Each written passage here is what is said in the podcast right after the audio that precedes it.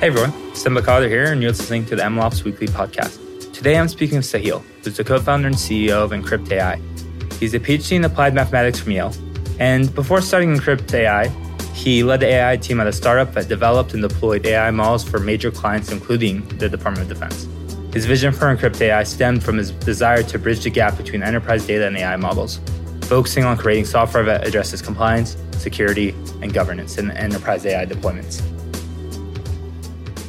Hey, Sahil, it's great to have you today. Thank you. It's great to be here. I'd love to get started by learning more about your journey. We gave a bit of an introduction on you, but I'm always really interested in learning, especially people who went far in academia, who kind of then transitioned into industry, and in your case, being a founder. I'd love to hear your story, learn more about that transition. Of course. So, my background is in maths and computer science. I was in academia for almost a decade.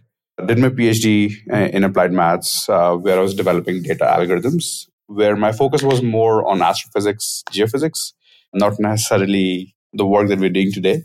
But it's still it's still the work. My PhD work essentially allowed me to transition to the field of machine learning, especially in security, privacy, looking at noise characteristics. How can we enable privacy preserving machine learning? How can we enable security for anyone who wants to use these these technologies.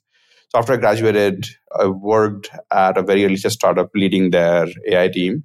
That's where I got to work with large enterprises, including Department of Defense, Warner Music, JP Morgan, financial services institutions. That's where we saw the problem where one party has all the valuable data, and especially today, data is the new gold and these like early stage startups or model providers who are building these models have the models to analyze that data. So what we're seeing with llms our take is that while data is the new gold models themselves are becoming the digital crown jewel of uh, model providers as well as enterprises who want to use these models to improve productivity efficiency in many different areas. So the point is how do we secure that transaction where companies are bringing together their sensitive data and machine learning models and LLMs, like spe- especially LLMs itself. That's where we started Enkrypt last year. Before we go any further, just because we've kind of started talking about what you're working there, maybe you can give maybe like a quick elevator pitch for those who don't know. What is Enkrypt? So Enkrypt is an AI visibility and security platform provides enterprises with complete view of all AI assets across the enterprise so that they can use these models responsibly, securely, and in a compliant manner. So our technology allows all of these different challenges on security, privacy, and compliance to be solved in a single manner. And this effectively, this also enables external model providers to do private deployments of their models within enterprise environments where they can protect their IP, they can manage license and effectively monetize their models as well. The same software is opening up new revenue streams for model providers as well. So I want to unpack some of the things that you've kind of laid out just because I think that there's lots of nuance around the different types of, like, for example, one statement you made is that data is new gold which I've heard a lot. I've heard data is new gold, data is new oil. Like pick a commodity, data is that now. There was even this time where there was like this huge focus on data moats, like the data is your moat, and there was a lot of startups that were kind of funded on this premise.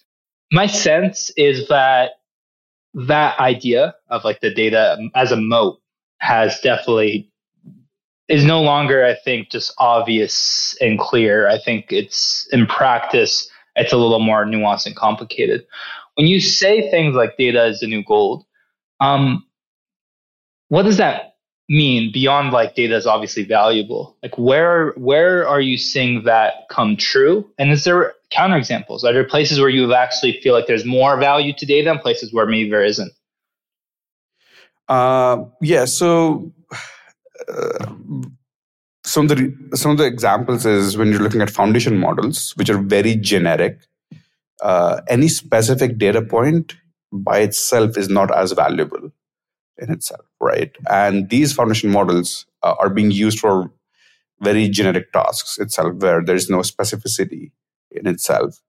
Uh, but uh, what we're seeing in enterprises is models being used for very specific tasks to solve very specific uh, needs.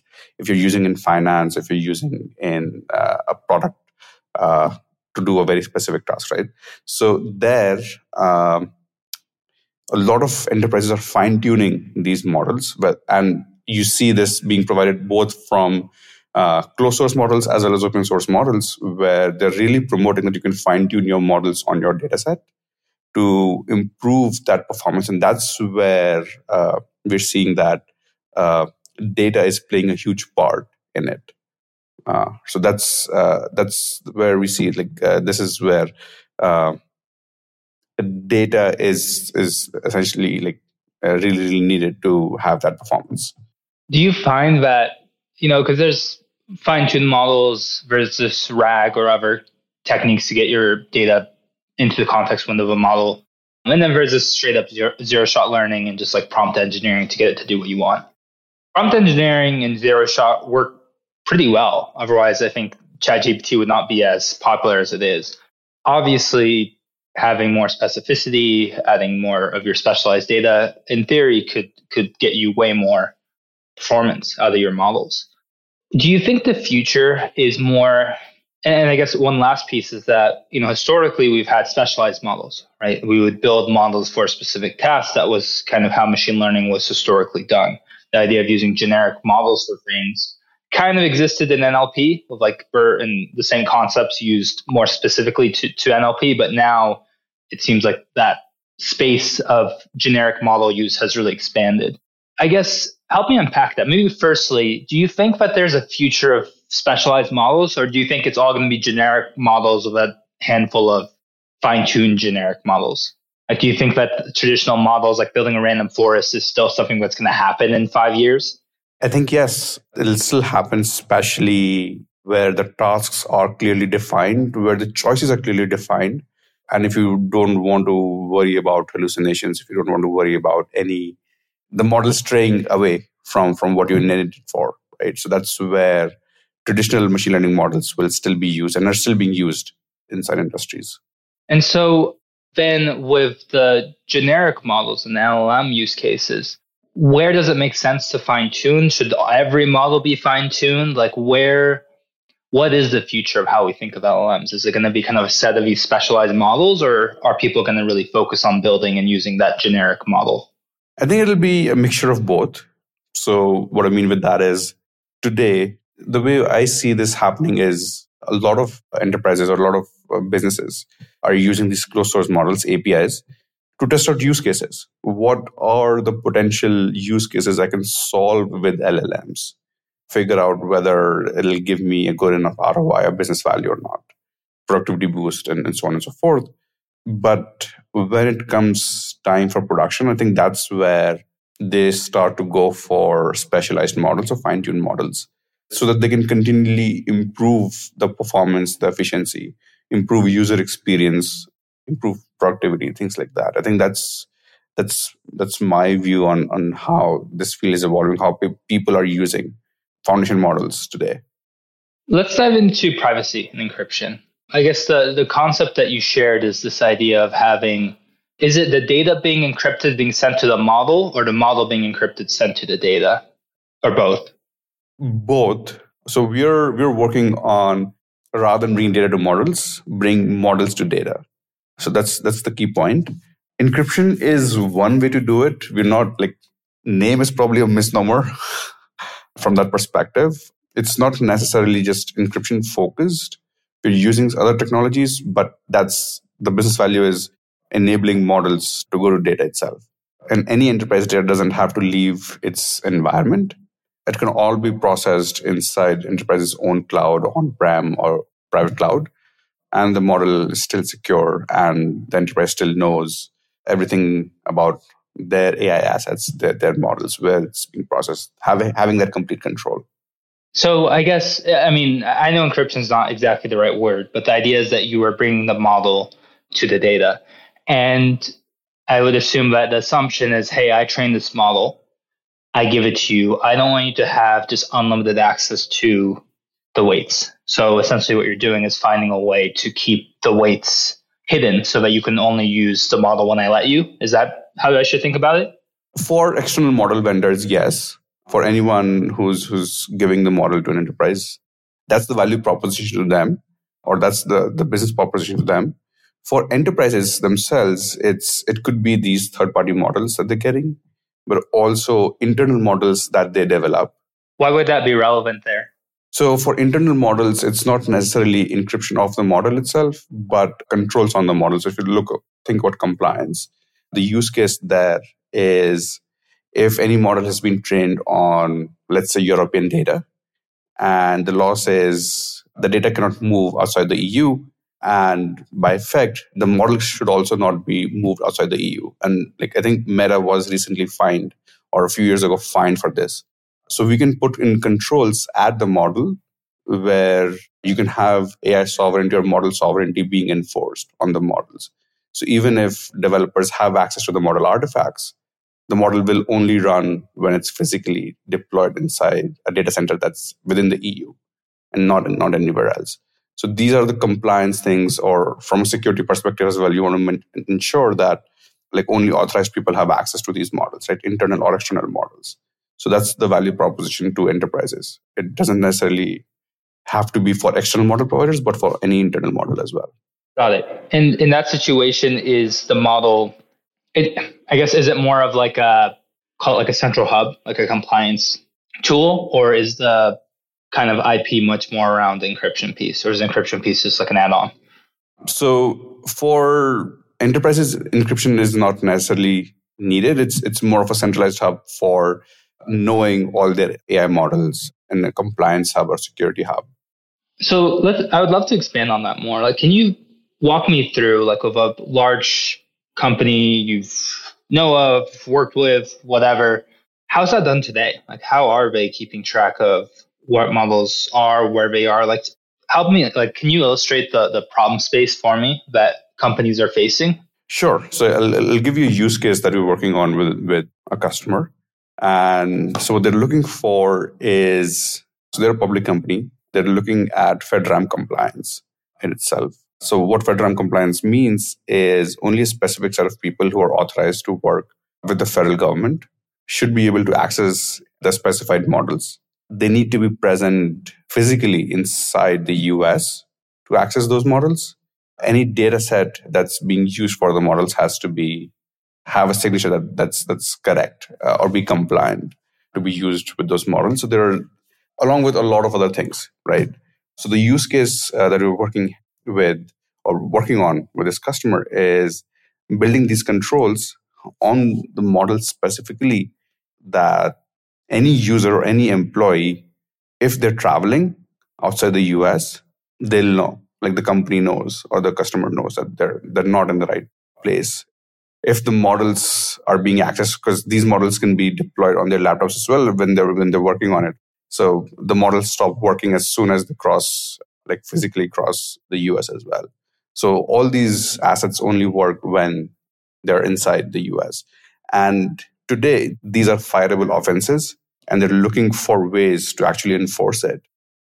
These things are to your earlier point how are these things being solved for today mostly by, I guess, like from what they've told us, is mostly by trust in itself. But given new regulations are coming on AI systems itself, not just on data, but specifically on AI systems, and CISO's lines, like next being on the line as well now, like with SEC investigating CISOs, like different CISOs, to ensure that their right practices are being followed.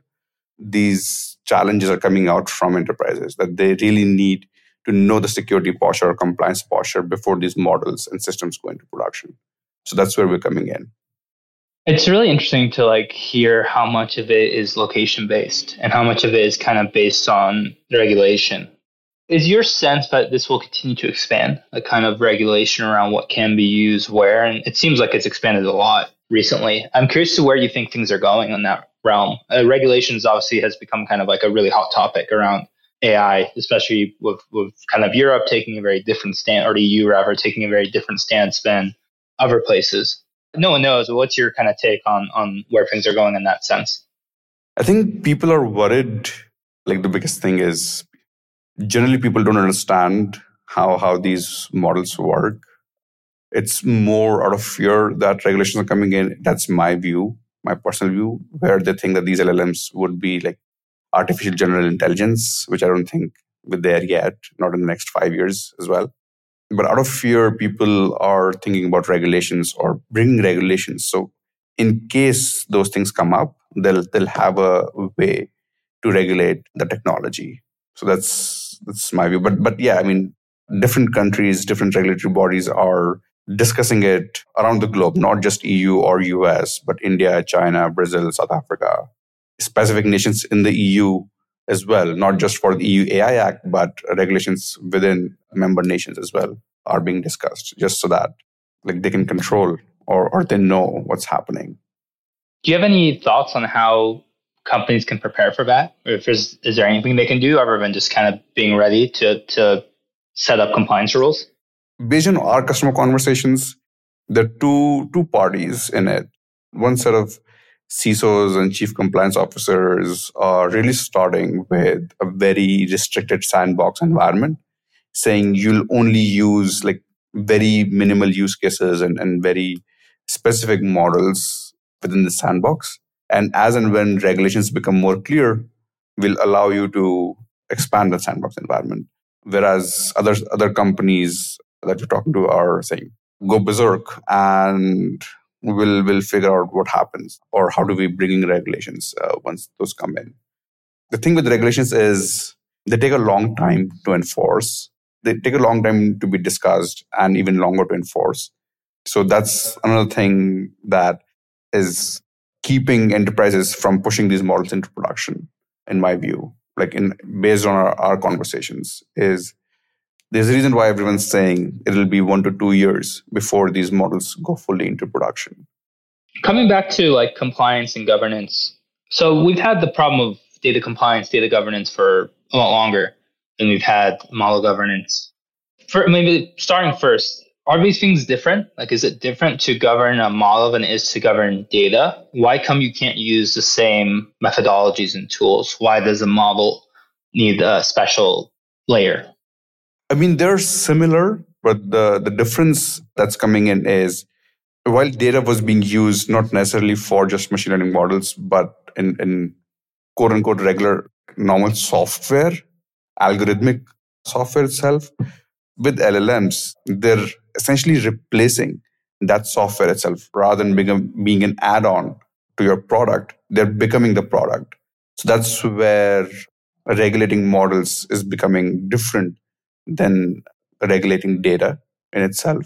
So that's that's one view. And from other perspective, when you talk about hiring, when you talk about education, the use of models or AI in these scenarios is much more different because these are directly affecting human lives. You need to understand how these models work. You need to understand if there was bias or fairness, things like that, that people have already been thinking about.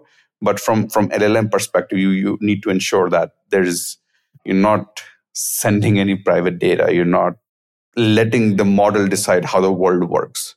There's some, like you, you have humans behind the models who can, who can think about how the world works. How tied do you think governance and compliance is to explainability and hallucinations and things like that? I think it's very intertwined, especially governance in itself, right? One aspect of governance is fairness and bias and those metrics. With LLMs, hallucinations have become a huge problem. There were, like, just in December, I think there were memes floating around where I think it was Chevrolet or some company who put on, put on a chatbot and it was recommending Tesla right? That buy a Tesla or buy it for one dollar or whatever, right? So like these are really reputational risks, legal risks for these enterprises, right? And the challenge that needs to be solved.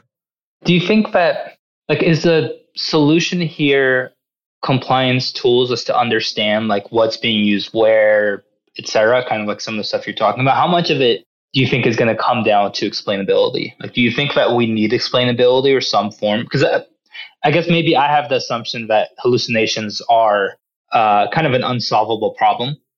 Do you buy that first? LLMs as they are, I don't think you can necessarily solve them unless you essentially give the LLM like a rip out 90% of its brain. Yeah, so that's a very interesting question, right? So if you think from why an LLM was built or are being built is they're essentially mimicking humans, right? And as humans, you can't stop them from saying what they can. You're absolutely right that it's not necessarily possible to stop hallucinations from an LLM as well, right? They can speak whatever or they can generate whatever. You're not building internal mechanisms to, to stop hallucinations. And the point is, can you build stuff around the models, like similar to guardrails around the model itself that can either detect hallucination with respect to the context that you're providing it or with respect to the view of the world that you're providing it with. So I think that's where hallucinations would come in, right? Or, or be stopped or be detected or prevented. It's like uh, you start as a kindergarten graduate, high school, and undergrad, and, and graduate studies, and so on and so forth. Just making it more and more specialized. And I guess that's maybe part of what I'm getting at. It sounds like, based on like this conversation so far, maybe projecting a bit of like things I've learned. It seems like maybe the the hallucinations are unsolvable. You can continuously push the problem down. It's almost like a race condition, right? Like if you have a complex enough piece of software, like it has race conditions, like period. Like there's almost no chance that you're completely, even the Linux kernel, like has surely has some edge cases where you can make it do things it shouldn't do. But the whole idea is like, can you almost catch those things? Can you make those things so that when they are caught, they can be easily fixed? Can you like maybe limit the pain caused by those sorts of things. Like you will never fully fix it, but you can kind of maybe put enough armor around it where it's not as painful or the most obvious, like like the recommending a Tesla if you're Chevy, like those sorts of things you can kind of catch. So it sounds like almost like there's like two parts to it, which one is like just the guardrails itself, like putting together rules or, or, logic to be able to start catching these things before it causes issues. And then I guess the other piece is just having some form of basic compliance and auditing of just knowing what's being used where, where are you allowed to use LLMs, what sort of like use cases maybe should it not be allowed to, what regions should you not be using it in, et cetera. And I guess if you tie both of those together, it provides the armor you need to be able to iterate on the actual performance in the LLM without having to worry about what happens if not necessarily not worrying about what happens, but just like kind of having some more protection against doing really dumb things and edge cases or against actors who are trying to screw you over. Yeah, no, I mean, I, I completely agree with that because, uh, like, one of our one of the customers, their their words were, "We're trying to make the system idiot proof." right? Where people know that they shouldn't be entering credit card numbers or SSNs, but they still do. It's a very simplistic example, but that goes into hallucinations and goes into like all the different challenges that come with LLM. So it's it's it's that. Yeah, it's like there's two parts to it. One is I think what you're saying, which is just like getting like I guess idiot proofing. I'll just use your words. And uh, the other piece of it is having worked in recommender systems. One statement which I've I've always loved is we talk. There was a time where GANs were like the coolest thing ever. And someone I, I knew in recommender systems said, yeah, I mean, the greatest adversarial network ever created is like a million human minds that are financially incentivized to break your system. So like Google search like has is probably the greatest GAN of all time, except it's not generative. It's just like constantly dealing with like adversarial networks trying to like gamify their results. Same with recommender systems. And I think that we're kind of falling into the same problem statement of LLMs, which is that you can do a lot to just catch the basic things, but humans, a lot of people who are incentivized to make your LLM look dumb, that's like the worst kind of adversarial opponent to go up against because there's surely something you didn't think about. And if it can be done, it will be found. It's kind of an insane yeah. statement. yeah, yeah, yeah what things do you yourself you read to keep track of kind of what's going on or how, how are you it just feels like there's also like a fire hose of information about things like how do you keep on top of it multiple things. I try to spend a couple of hours a day reading into what new regulations are coming up, what are the how different people from different different areas are thinking about, not just from technology, but also from business, keeping up to date with like how thought leaders from politics or technology, business owners, small business owners are thinking about using LLMs and AI within their systems. That's, that's mostly it. you drop some names or channels or things like just like if someone's listening right now and they're like, hey, like who should I be following, but I'm not following, or who should I, what should I be reading? Is there any, maybe just even one that you really admire, or think is a good one to keep up with things? Yeah. So, I mean, people like Andrew Ng or Yann LeCun, like these are obvious names, but also like I have a couple of people who I know in the Indian cybersecurity, like Indian government cybersecurity arm, uh, where they keep sharing articles, things like that. Those are two names that I regularly follow, but otherwise, social media. Yeah, uh, yeah. I mean, it's kind of like the the the whatever you know kind of social media you use is like a great. That's how I'm keeping up with things. There's no other way to. It feels like it's just lots of information. It feels like most of the breakthroughs are hap- like are happening and being shared in like small communities and networks way before they kind of bubble up to big news. And if you're trying to keep up with what's the latest and greatest, I feel like you kind of have to find the the creators, like who's actually building things. And I think also like the CISOs and executives are kind of a different perspective or different way of you just want to get all the different perspectives around the LLMs because everyone's thinking about it. There's not one part of a company that isn't hasn't at least thought about, hey, how does this change things for us? I mean, one one actually great resource that I read every day is, I mean, again, obvious, but Hacker News, where there are more developers. How are they thinking about integrating these LLMs into different applications as well? What are the different applications being thought about for LLMs as well? Challenges, both from infrastructure and otherwise, or data side. What are the performance metrics that they're seeing for specific use cases? A lot of people discuss that on Hacker News as well. Awesome. This has been great. I've really enjoyed talking. It's like a perspective we don't talk a ton about on the podcast, but I think is like so important, like governance, compliance. Anyone who's working in a big company, it's like unfortunately you think about it more than you think about actually building models sometimes. So thanks again for hopping on and sharing information. We'll include a link to your socials and to the company so that if anyone wants to follow along or reach out, we'll be able to. Thanks for hopping on. Thank you.